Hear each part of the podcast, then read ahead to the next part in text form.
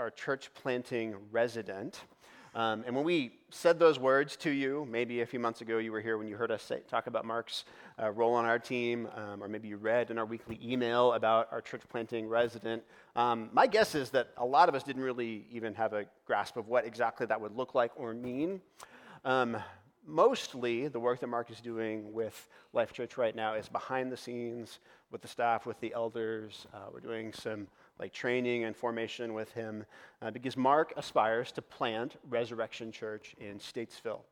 Um, we came to know Mark through the Pillar Network. We're glad members of the Pillar Network. Pillar allows us to invest in church planting efforts and church revitalization efforts around the world, really. Um, but uh, through Pillar, we got to know Mark and saw that there was an opportunity um, to invest in not just him, but in the people that he would lead and the church that, Lord willing, he would lead in the future. And so um, I tell you that because, like, I hope that you know that this is never all about Life Church. Right? This is never about building the kingdom of Life Church. And actually, one of the things that we care far more than we care about, like, how many people are in our building on a Sunday morning, we care about how many people we're training and ultimately sending to take the gospel to the nations. And far more than we care about, like, how much money we receive we really care about like how much money we're able to give away to see that the gospel goes to people who have never heard the name of Jesus and to see that there are healthy churches in places where right now there aren't healthy churches. And so um, Pillar has allowed us to do that, and our relationship with Mark is even just an extension of that. And so Mark's going to preach today to us um, from Joshua 13 and 14. He's just going to keep walking through our series in Joshua with the text that I told him he had to preach from.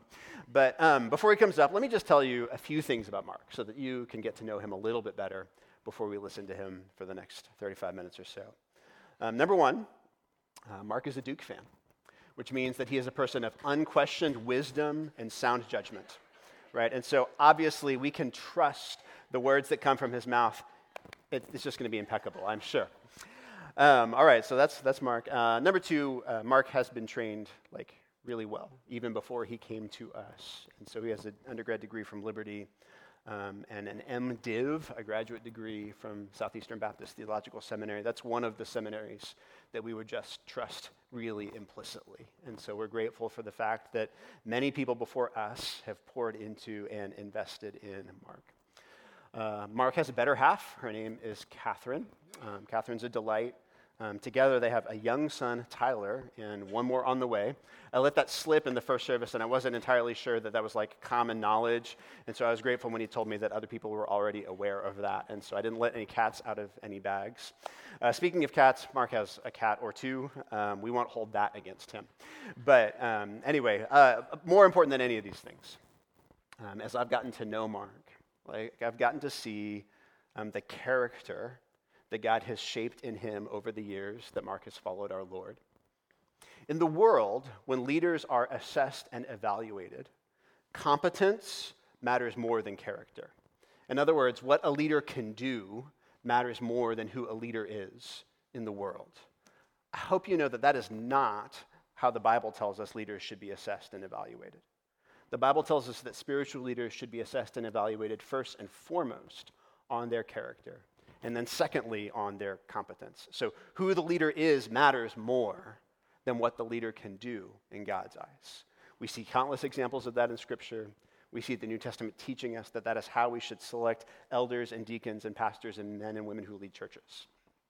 And so we hope you know that when Mark comes up here, he comes up here uh, just having really been marked uh, by the grace of the Lord equipping him to be a man of character. I've seen in him, in the time that I've known him, just a humility and a teachability and a faithfulness um, that are clear evidence of the fact that the Lord is working in him. And so, with that in mind, I hope that you know, we'll welcome Mark warmly today. Let me pray for us as we sit under Mark's preaching under the Word of God together. Let's pray. Heavenly Father, we ask that you would make our hearts to be fertile soil to the truth of your Word this morning.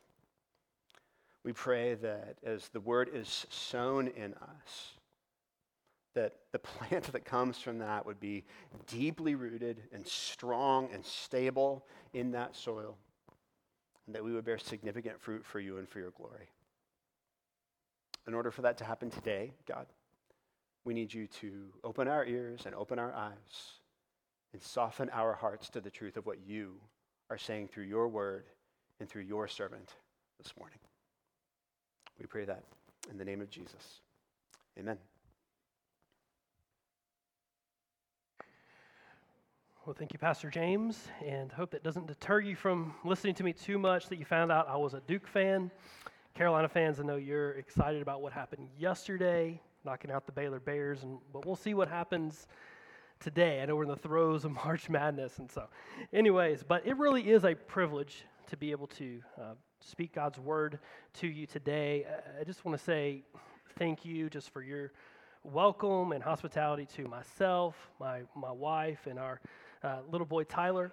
I know you saw all of us up here on the stage a few weeks ago, and unfortunately, Tyler was just having a meltdown, and we're like, you know, he really is a delightful child. You know, didn't really look like that at the time, um, but uh, you guys have just really cared for us so well, and, and we're so grateful.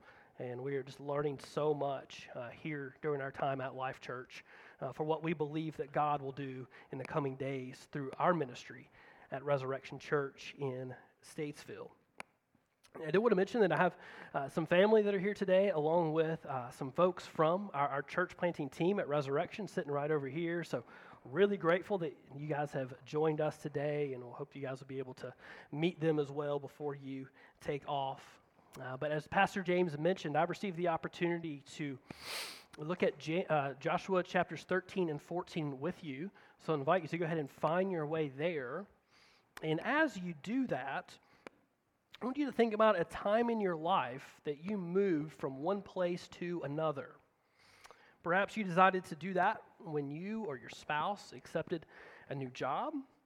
Maybe you did that in order to become closer to your family or to care for your aging parents.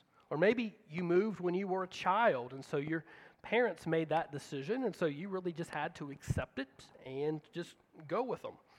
Maybe you haven't moved in a long time, or perhaps you've just moved recently within the last couple of years. For me, the first time that I experienced any kind of moving was when I was 18 years old and I moved away to go to college. And while the college I attended was only about two and a half hours from my parents' house, it was still a big step for me as I'd grown accustomed to living in one place in my entire life up to that point.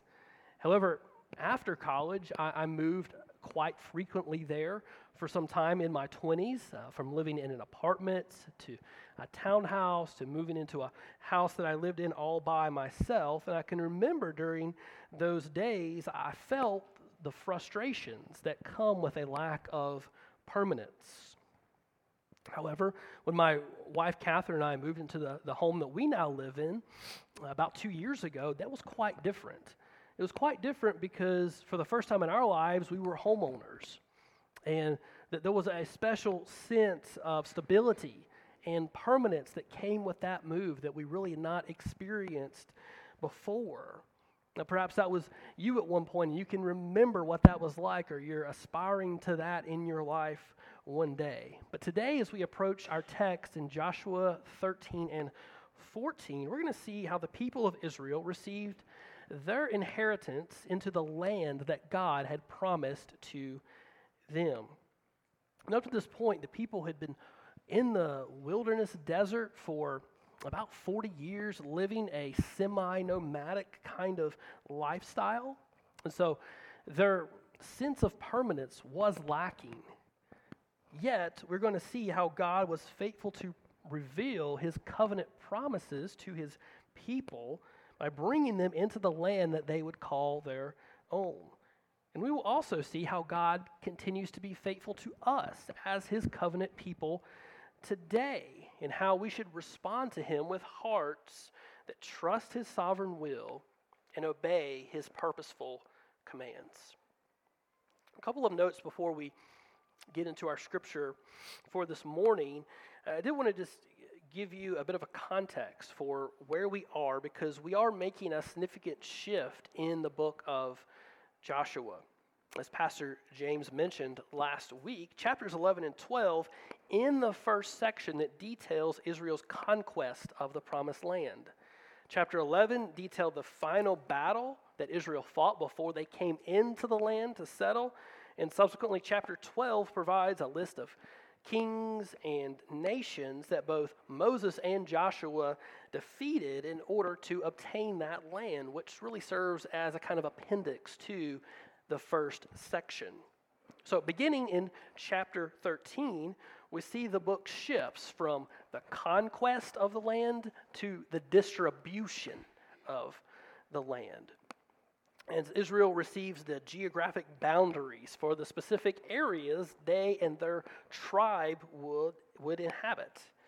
But before we begin reading the text, I did just want to make the, the short note that as we come to a portion of Scripture like the one we are about to read, it can be tempting to just check out.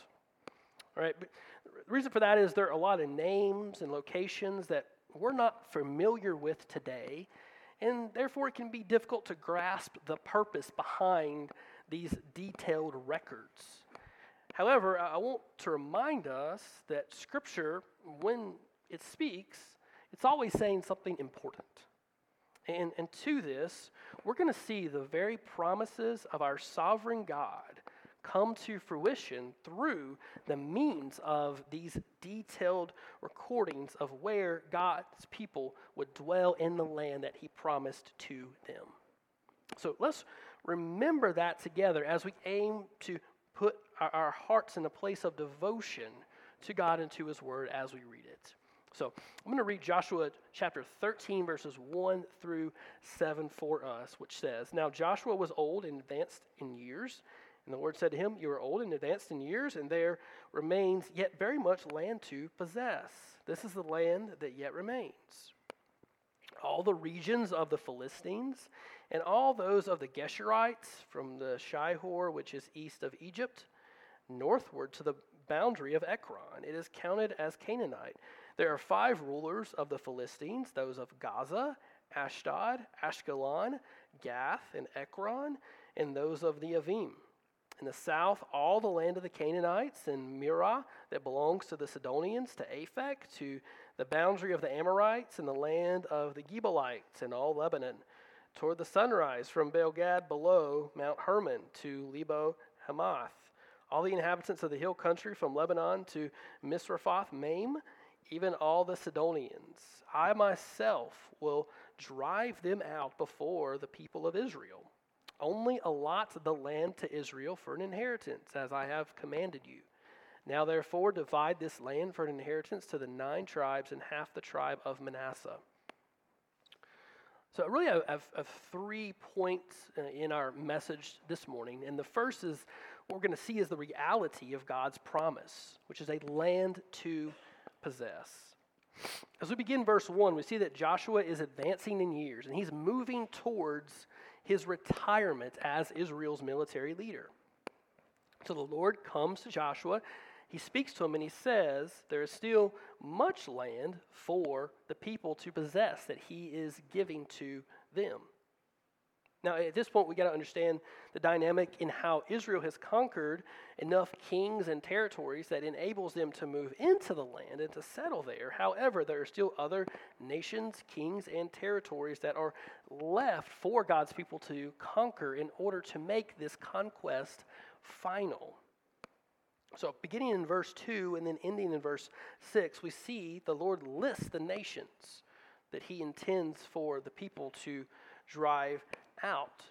But as we read them, we see there's a lot of people left, and therefore there's still a lot of work to be done. But after the Lord lists the people who are left in the land, he makes a very interesting statement that's midway through verse 6. Did you catch that? He asserts, the Lord does, that he will be the one to drive out the people in the remaining portions of this land.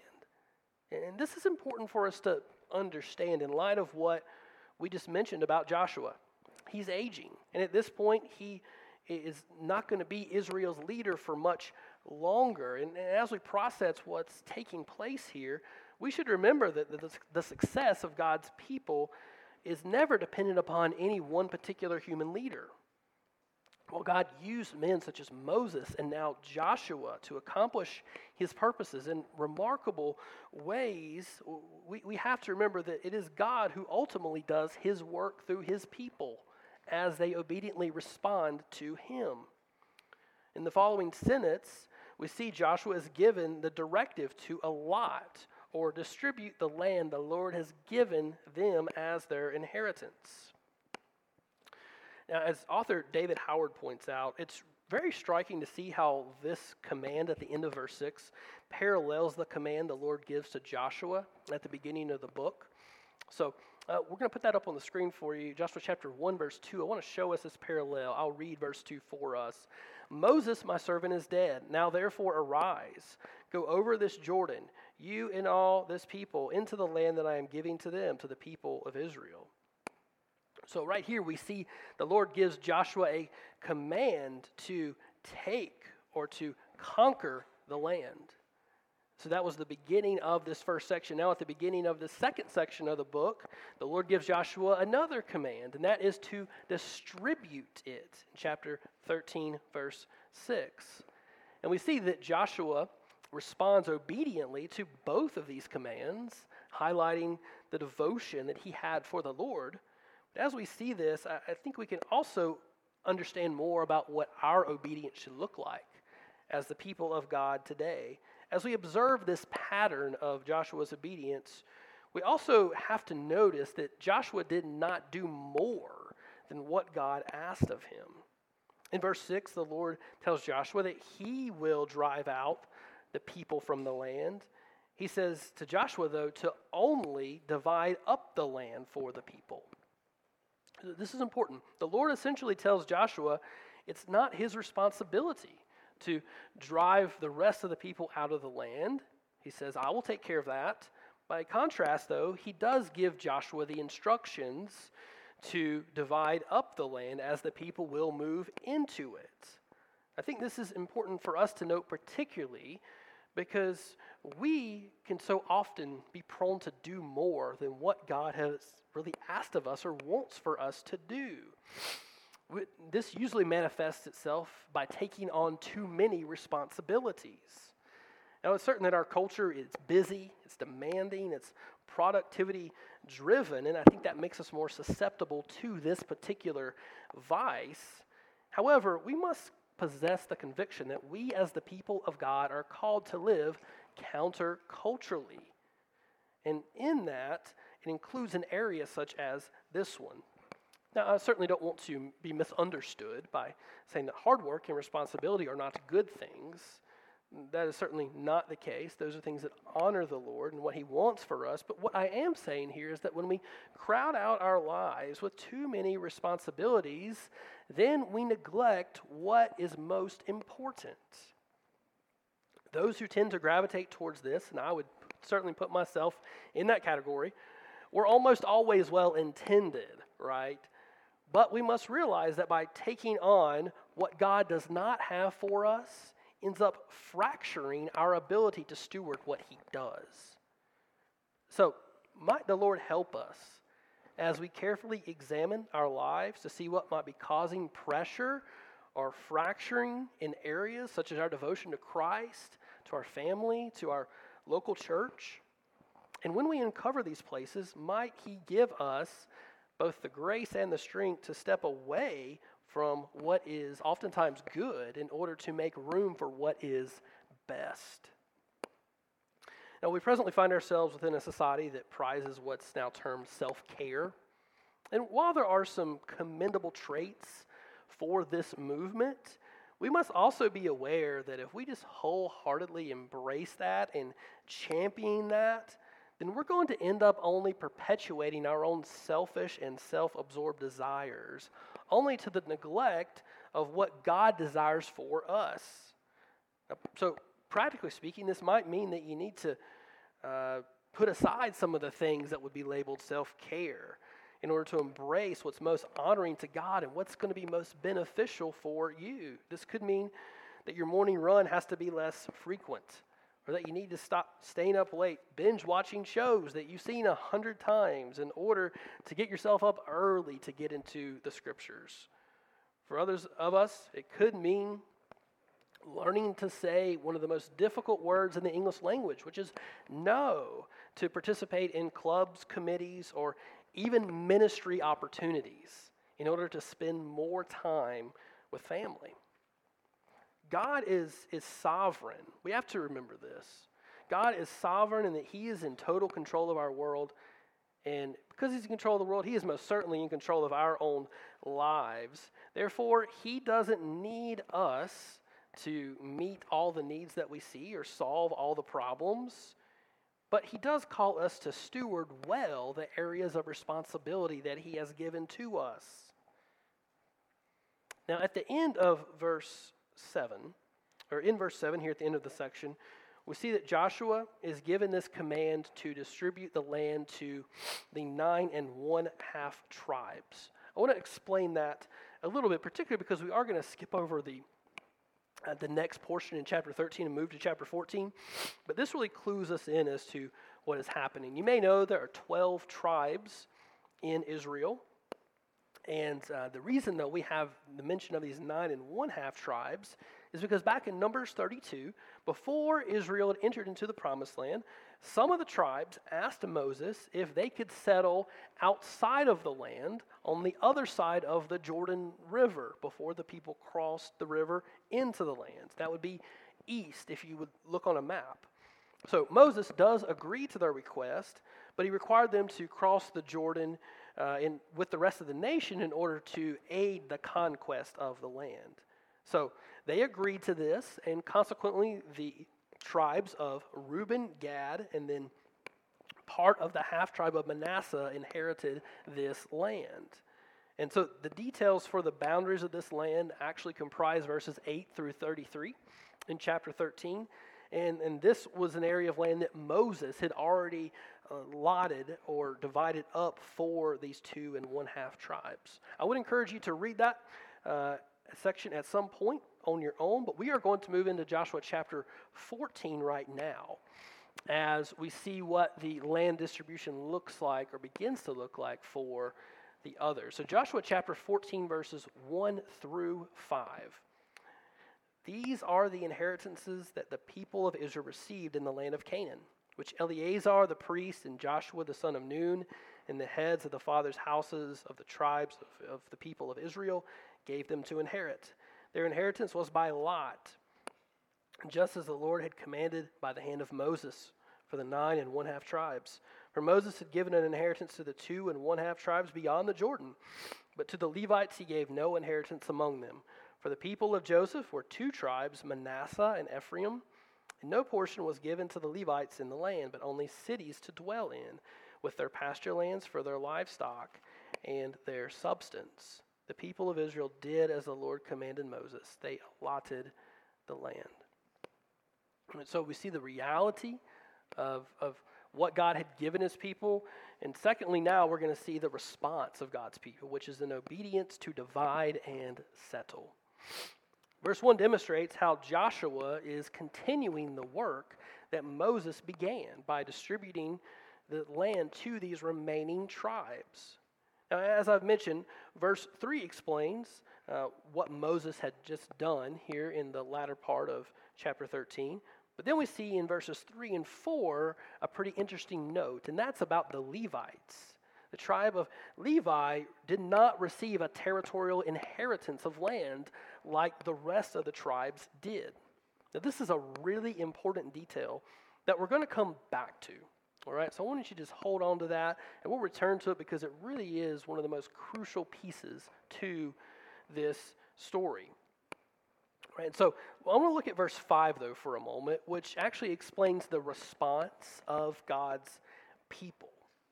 We see they responded obediently to the Lord's command. This command was originally given to Moses, then it was passed on, and Joshua continued in that obedience to this generation. Now, I do want to point out just how remarkably how, how is this part in the story really is such a high point in Israel's history. And I want us to lean into this and really see if we can capture what is, is taking place here. So, as we would look back in Genesis 12, we won't actually turn there, but I just want to remind us that in that chapter, God came to a man who at the time's name was Abram. Later it was changed to Abraham. And God gives Abraham this promise that he would make him into a great nation and that his descendants would one day possess this land. Now, it would be some time before this promise would come to fruition. God's people would encounter considerable challenges in the path towards receiving what was promised. Some of the challenges included things such as infertility, jealousy, deception, murder, slavery, and military defeat. And God's people did not always obey him, but God was faithful to keep his promises. And right here, we see the tangible reality of his promise that was revealed to Abraham nearly 700 years before this moment. And we see here that the same God who was faithful to his people then is also faithful to us as his people today. So might we praise him for his faithfulness. We see that recorded in the scriptures, and we certainly see that in our own lives as well. Also, I don't want us to overlook the clear and profound detail that's included in verse 5, which is that the people obeyed what God had said. God gave them the command to distribute the land, and they did it. At first glance, this verse might not appear to be saying that much, but when we take a closer look, I believe that it's saying far more. Obedience is undoubtedly the most challenging aspect of the Christian life. If you think about it, it's relatively easy to uh, obtain more knowledge or information about the Bible, but it's far more difficult to apply the knowledge that you've learned. It doesn't help that popular Christian culture tends to perpetuate the idea that obedience is something that has to be large, sensational, extraordinary. But what we see in the scriptures far more often is something different. More often, we see a pattern of small, regular, ordinary obedience from the people that God greatly uses. Uh, this example from Joshua serves to show us that no degree of obedience is too small or seemingly too large to please God or to make an impact. Right here, we see the people essentially did the work of land surveyors to apportion the areas that God's people would live in. Now, this was not a miraculous work like when the people marched around the walls of Jericho and the walls came crashing down, or the, the defeat of this immaculate army in northern Canaan, where the kings uh, and, and, nations teamed up, and it said they covered the, the land like the sand of the sea, yet God still gave Israel victory. But I would say the degree of obedience that we see right here is no less significant. God values our obedience, no matter what role we have to play in his kingdom work. So let's think about that and how that might play out in our lives. For you, this could look like reading the Bible with someone who's a new believer, or giving a book, or recommending a podcast to someone you know who's a spiritual seeker, or taking the time to serve a single mom who lives in your community. I love what the authors Tim Chester and Steve Timmis say when they write most gospel ministry involves ordinary people doing ordinary things with gospel intentionality. Let's think about that. What if our communities needed less sensationalism from the church and more ordinary, everyday obedience by loving God and loving our neighbors? How different might Salisbury look if Life Church wholeheartedly embraced this? I mean, how much how differently would, would Salisbury look if Life Church did that? How different might Statesville look if Resurrection committed to engaging those around us like that? My hope and my prayer is that God would give our churches a harvest of disciples who are intent upon furthering the mission of God by making disciples in our community and in our world. That's God's intention for us, and that starts with simple, everyday obedience. Now let's look at verses 6 through 15 in Joshua 14. Then the people of Judah came to Joshua at Gilgal, and Caleb the son of Jephunneh, the Kenizzite, said to him, You know what the Lord said to Moses, the man of God, in Kadesh Barnea concerning you and me. I was 40 years old when Moses, the servant of the Lord, sent me from Kadesh Barnea to spy out the land, and I brought him word again as it, as it was in my heart. But my brothers who went up with me made the heart of the people melt. Yet I wholly followed the Lord my God. And Moses swore on that day, saying, Surely the land on which your foot has trodden shall be an inheritance for you and your children forever, because you have wholly followed the Lord my God. And now, behold, the Lord has kept me alive, just as he said, these 45 years since the time that the Lord spoke this word to Moses, while Israel walked in the wilderness. And now, behold, I am this day 85 years old. I am still as strong today as I was in the day that Moses sent me. My strength now is as my strength was then for war and for going and coming. So now give me this hill country of which the Lord spoke on that day. For you heard on that day how the Anakim were there, with great fortified cities. It may be that the Lord will be with me, and I shall drive them out just as the Lord said. Then Joshua blessed him, and he gave Hebron to Caleb the son of Jephunneh for an inheritance. Therefore, Hebron became the inheritance of Caleb the son of Jephunneh the Kenizzite to this day, because he wholly followed the Lord, the God of Israel. Now, the name of Hebron formerly was Kiriath Arba. Arba was the greatest man among the Anakim, and the land had rest from war.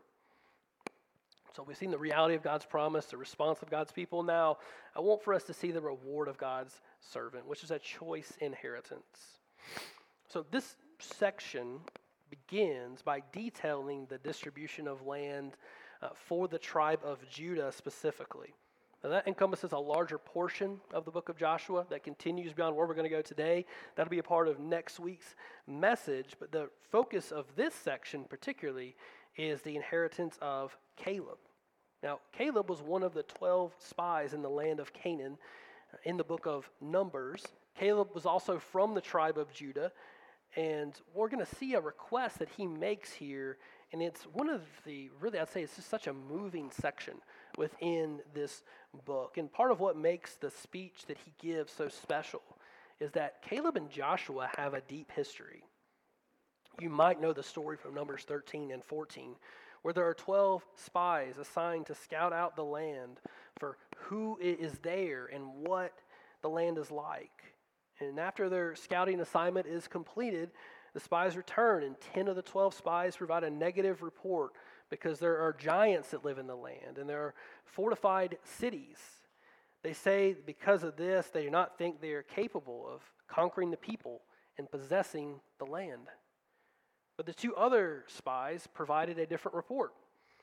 They believed that the Lord would be faithful to his promise and that he would provide a victory for Israel in spite of these giants and the fortified cities.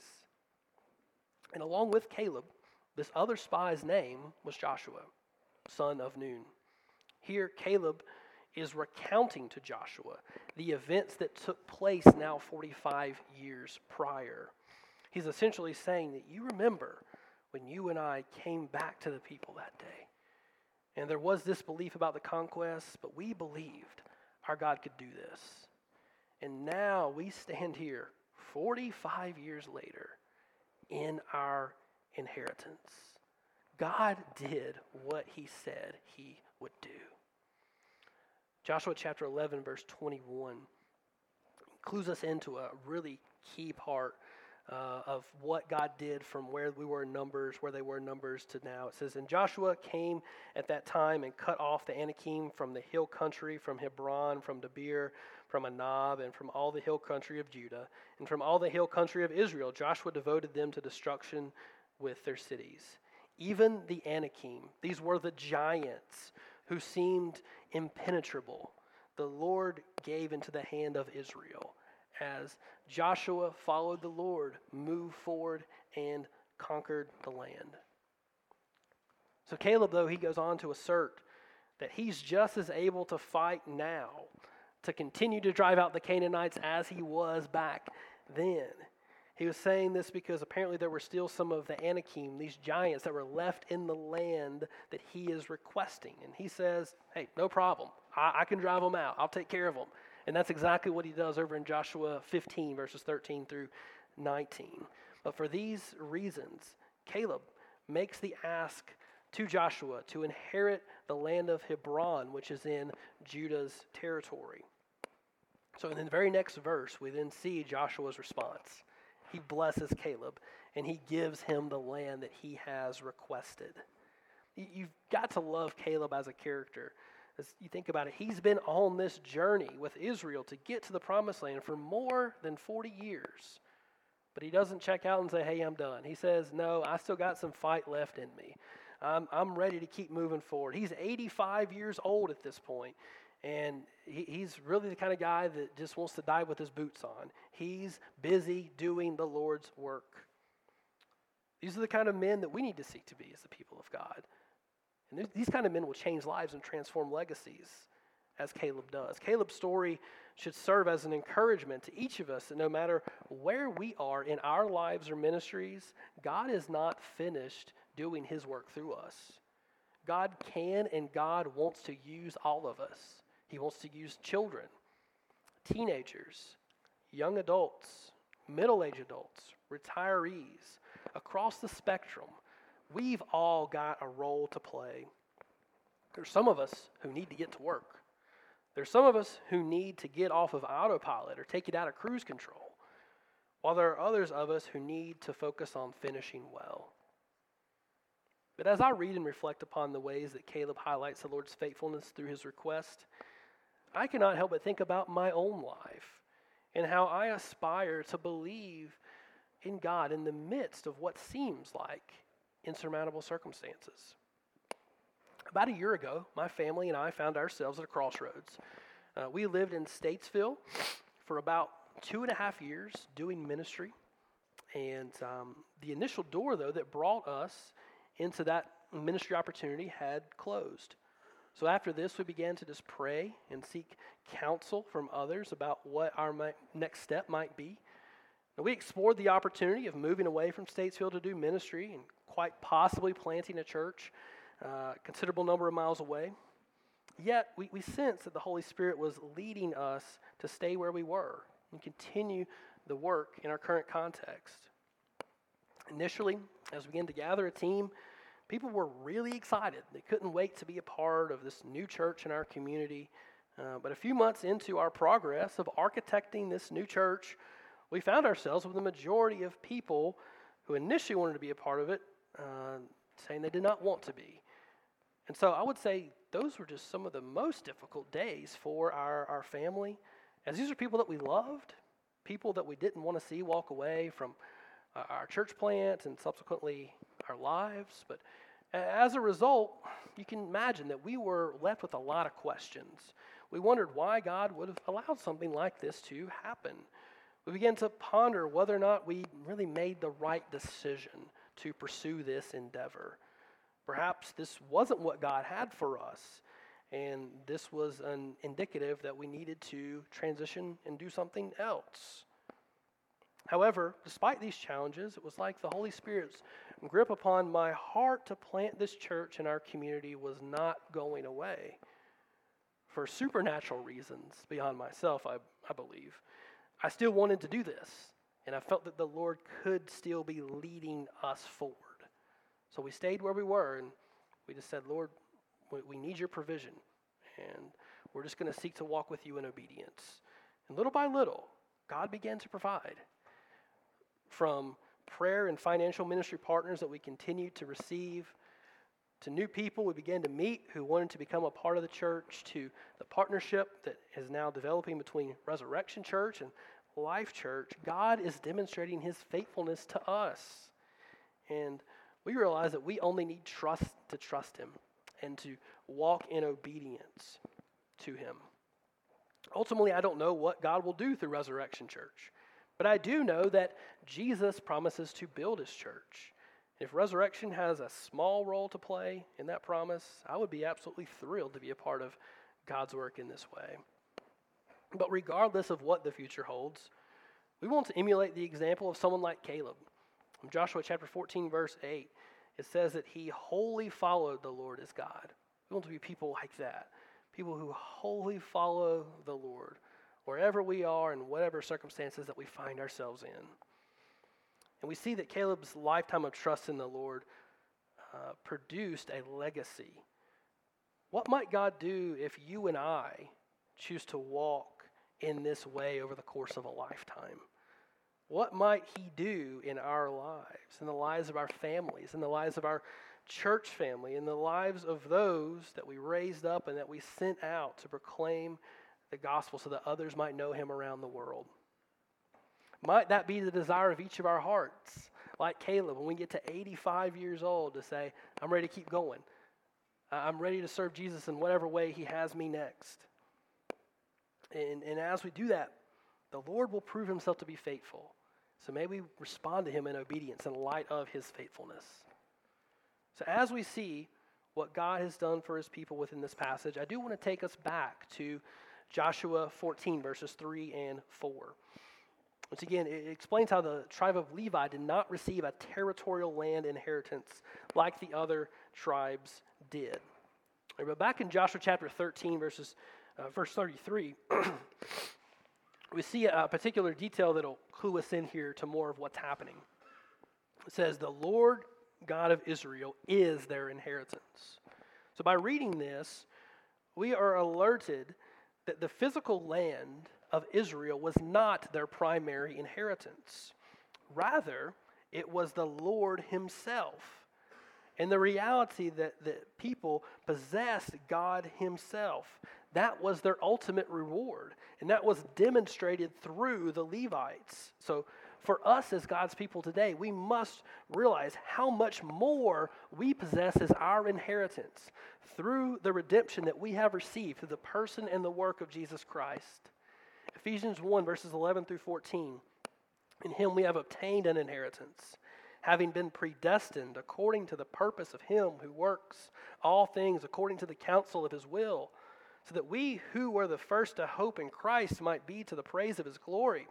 In Him you also, when you heard the word of truth, the gospel of your salvation, and believed in Him, were sealed with the promise of the Holy Spirit.